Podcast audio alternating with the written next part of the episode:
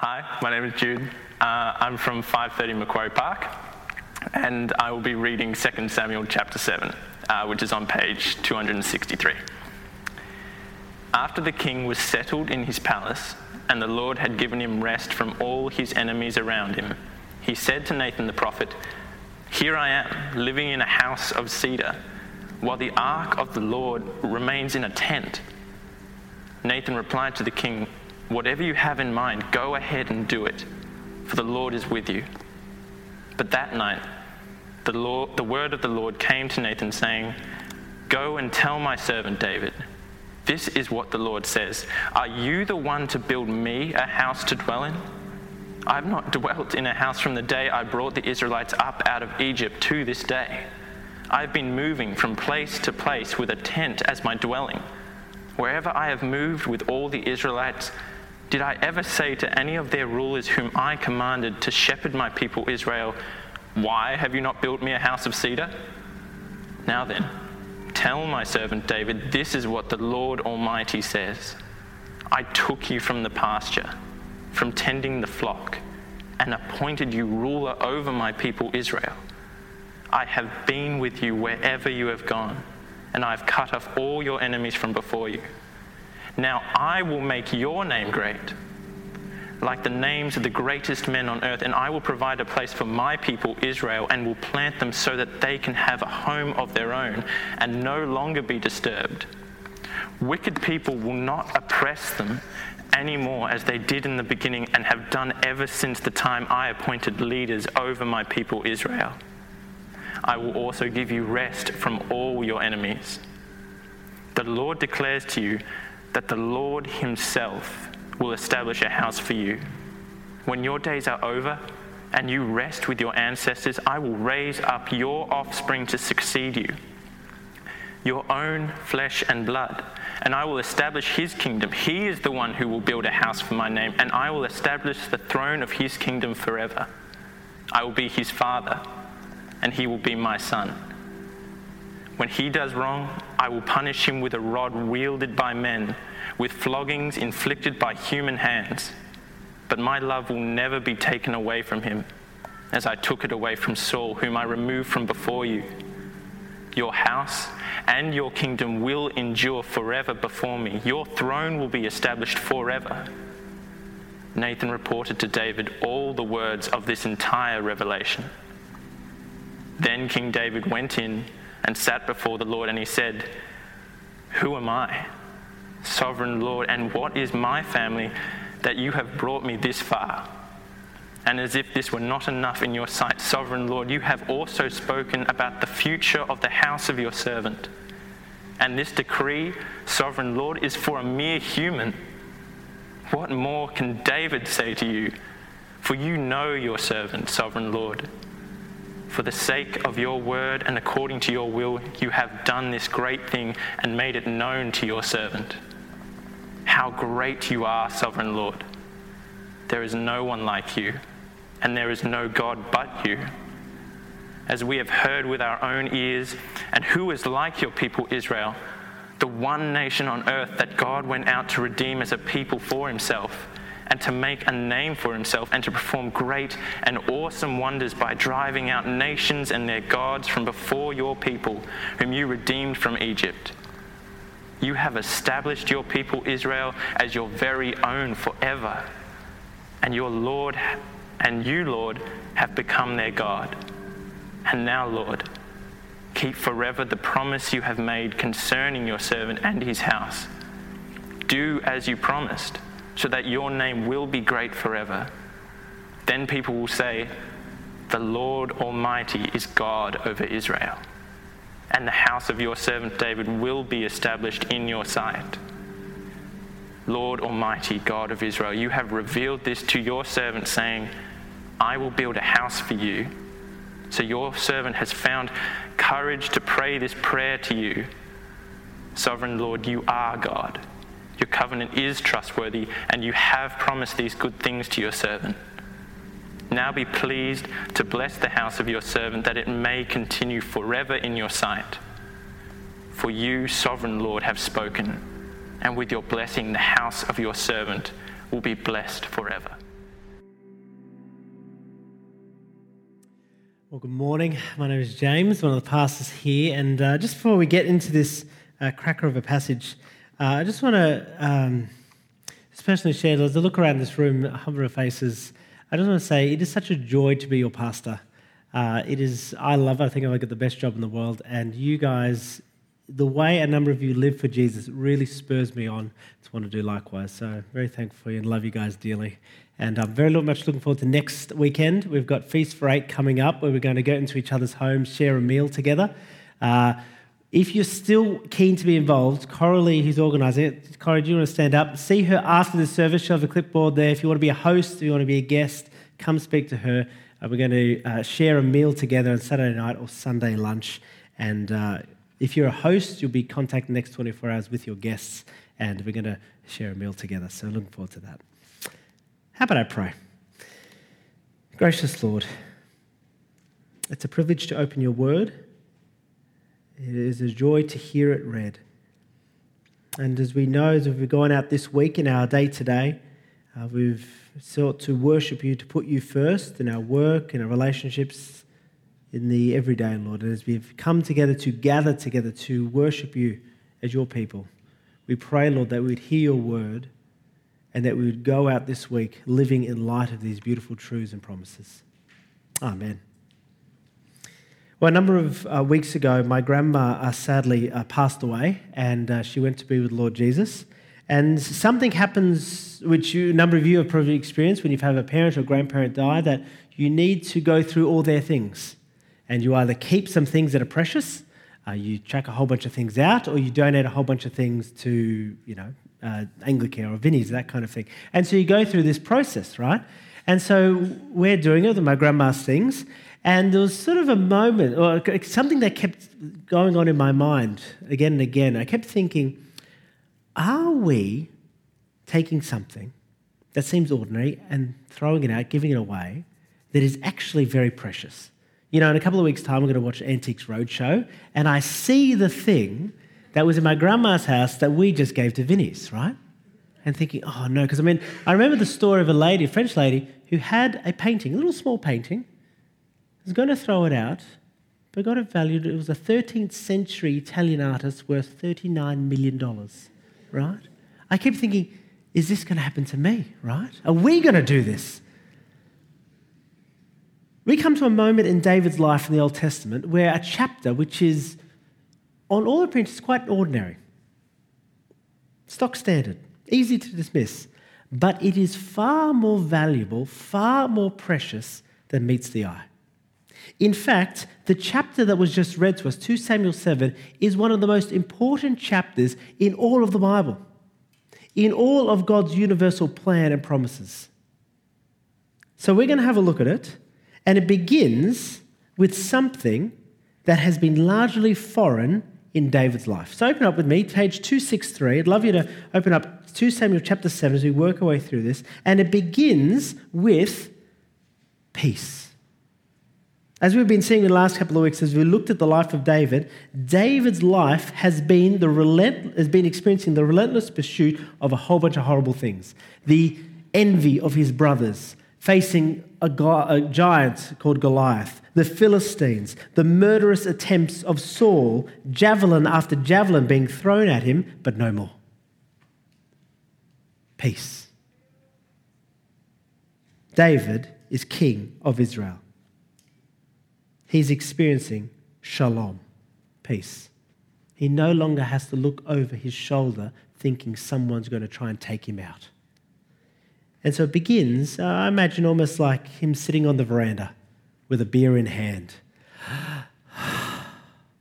but he's not alone. His mate Nathan is there. It's the first time we meet him. Nathan, by the way, is a prophet. He's the nation's pastor, right? And there's two guys are chilling, and as they're doing that, David brings up something that's bugging him. He says, Nath, Nath, have a look. Verse 2. Here I am living in a house of cedar while the ark of God remains in a tent. David compares the pair, right? He lives as a king in a five star luxurious palace, and God is dwelling in the ark, of, the ark of God is dwelling in a tent, a flimsy tent. One is permanent, the other temporary. One is made of cedar, one is made of cowhides, right? One is a very new place, the palace. The tabernacle's been there for a couple hundred years, right? Something, uh, it's not right. Now, Nathan, he's a good friend. He encourages David.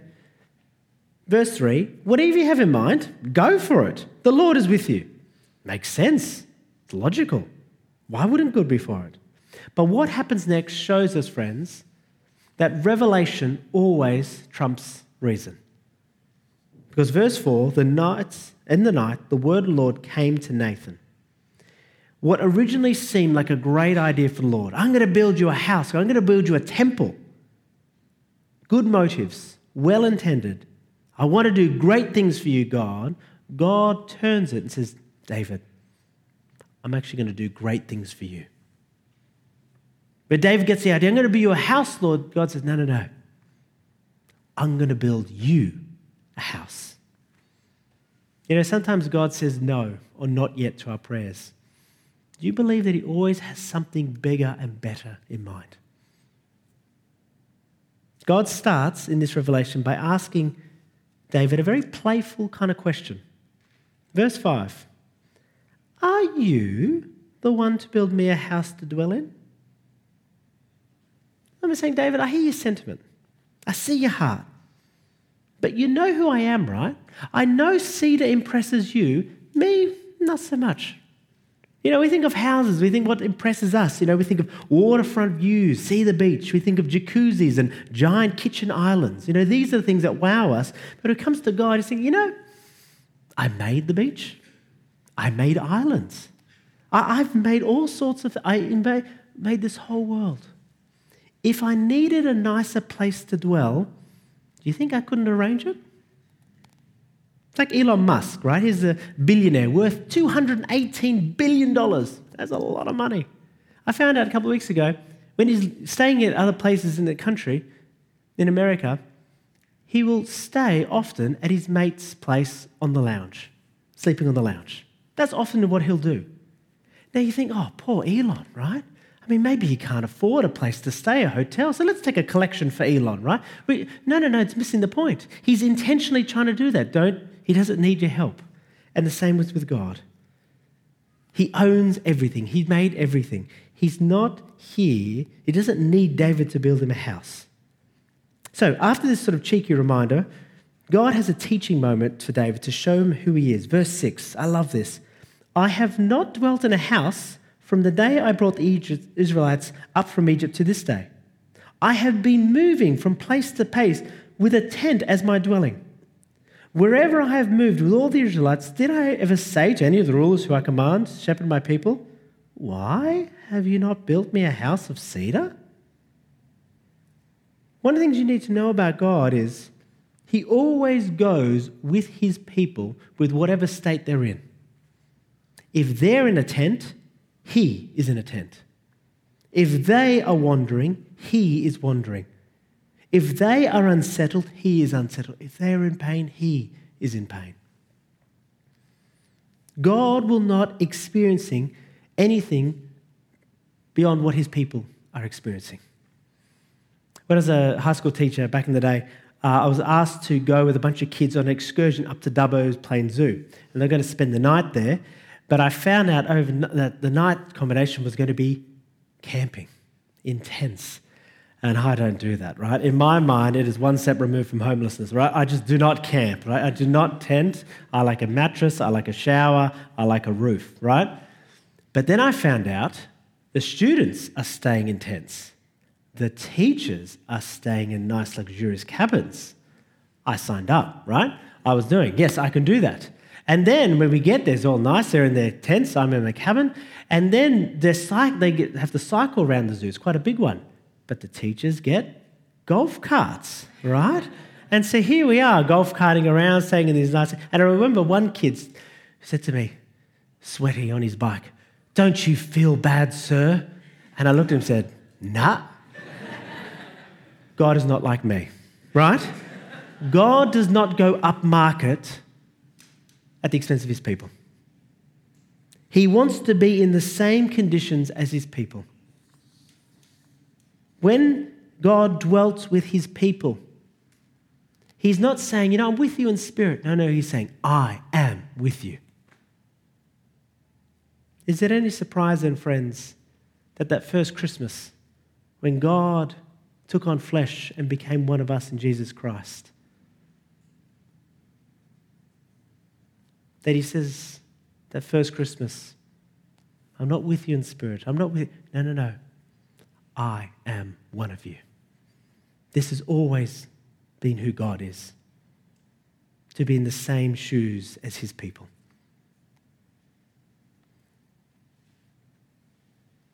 We move from knowing who God is to God giving David a gentle reminder of the grace shown in his life. Have a look, verse 8. Now then, tell my servant David, this is what the Lord Almighty says I took you from the pasture, from tending the flock, and appointed you ruler over my people Israel. He's reminding him of his past. He said, David, remember, you used to be a shepherd boy overseeing sheep. Now you're overseeing a whole kingdom. You used to be the youngest child, overlooked, and now you're the king, where everyone looks to you. Remember that change. Remember that truth. And not only that, verse 9, I have been with you wherever you've gone. I've cut off all your enemies before you. Right? What God is doing here is reminding David not only of the grace shown in his life, but who is in the driving seat, and it's not David. Every time good things have happened to David, every time David has been successful at something, that is all because of God's work. It's all come from his hands. And God wants him to look back and to see and to remember. Because here's the thing, friends when things go well in your life, when there is peace, when there is success, even the most die-hard Christian, it is so easy to plagiarize and take the credit and to think it's because of me. It's because of my faith, my what I'm doing that it's happening. No, no, no, no, friends. It has always been and always will grace. any positive change in your life is all because of the gracious hand of God. And you don't, and I don't deserve it in the slightest. I mean, you look back at your life, the time that you moved from death to life when you became a Christian, whether you remember that moment or you don't remember that moment because you were young, that is the greatest miracle that has ever happened in your life. God does not want you to forget that any good thing that has been given to your life is a gift. Again and again and again, an undeserved gift. And God wants you to remember and not forget and not presume that that's normal, that that's deserved. But it's a gift. But you know what? God's grace is not done yet. He goes on. Now, now, now, now, David, I will make your name great, like the names of the greatest men on earth. I will provide a place for my people Israel. I will plant them so that they can have a home of their own and no longer be disturbed. Wicked people will not oppress them anymore as they did at the beginning and have done ever since the time I appointed leaders over the people Israel. I will also give you rest from your enemies. God saying to David, Look back on the grace shown, but there is more coming, right? Your name, David, will be the greatest. And he's not talking about Michelangelo later making a sculpture of him. You know what he's talking about? Of all the kings in the Old Testament, he is the greatest. I mean, we're doing the life of David. We ain't going to do the life of Saul. We're not going to do the life of Solomon, right? Because David is the greatest. He's the one remembered.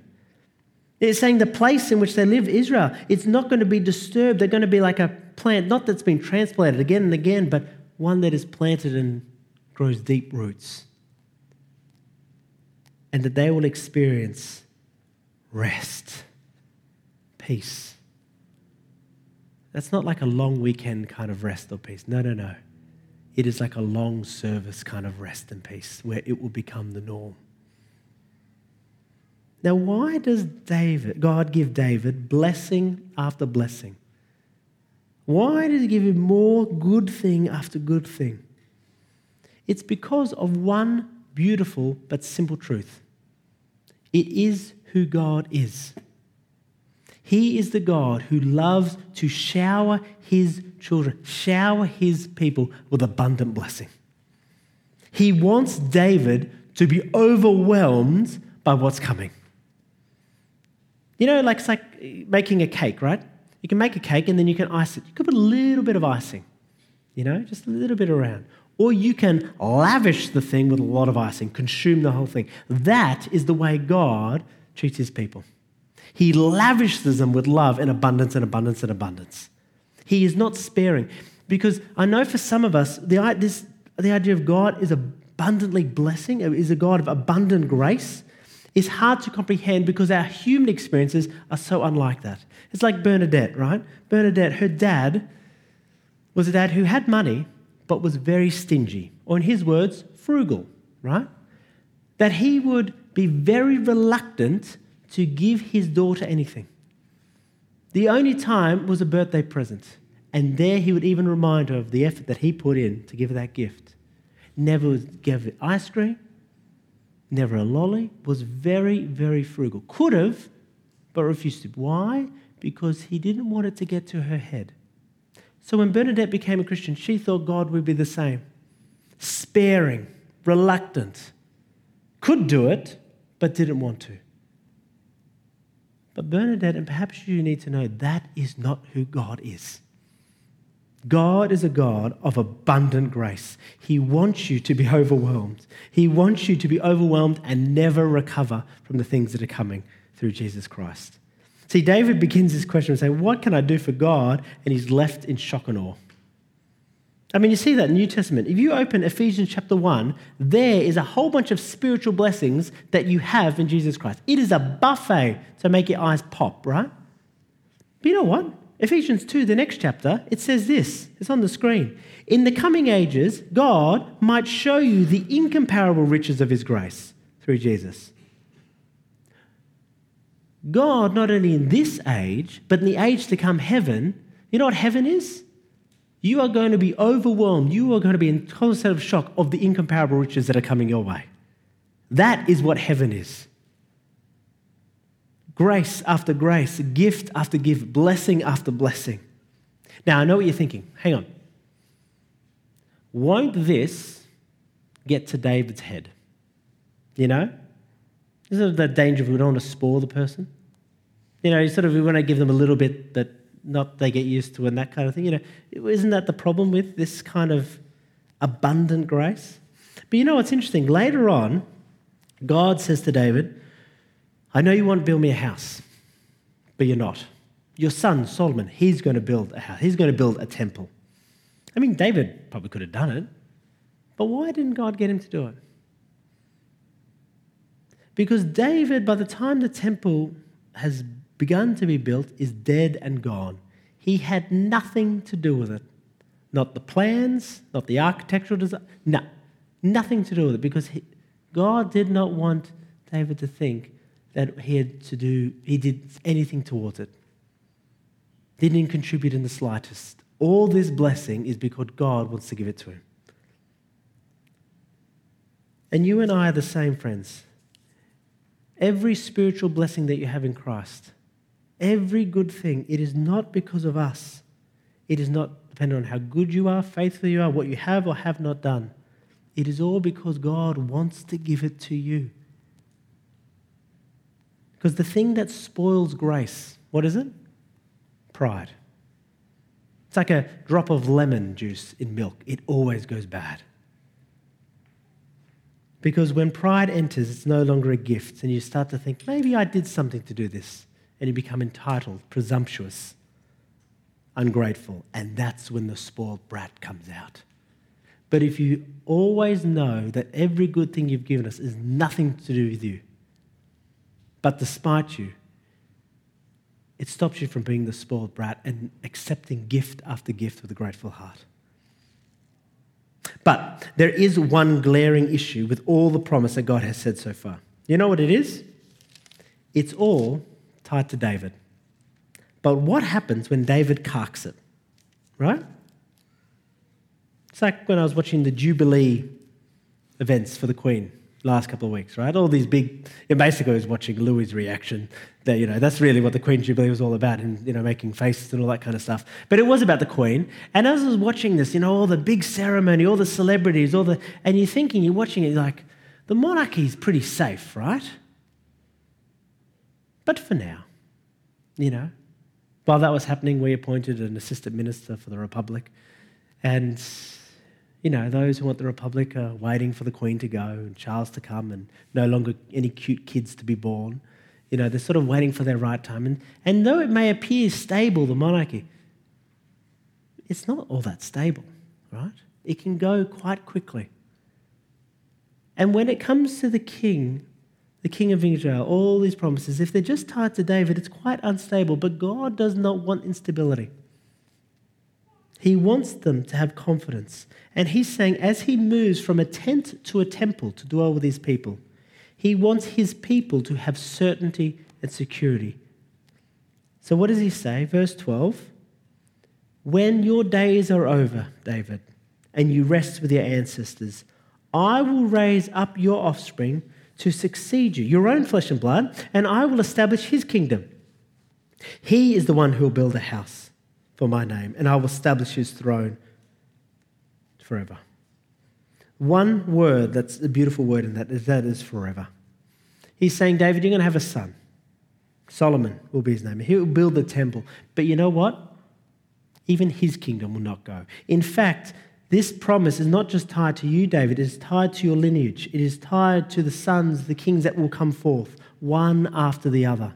This is not a one generation wonder. That is every generation that comes from King David.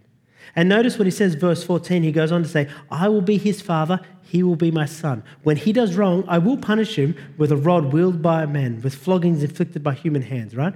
Notice what he's saying there. He's saying, I'm going to refer to this king not just as a servant, but as my son. This is where the house of David merges with the house of the Lord. He's moving from getting closer and closer to his people. Now, would this king be perfect? There's the expectation he won't be. But that is why verse 15 is so important, friends. But my love will never be taken away from him. Do you know where unconditional love comes from?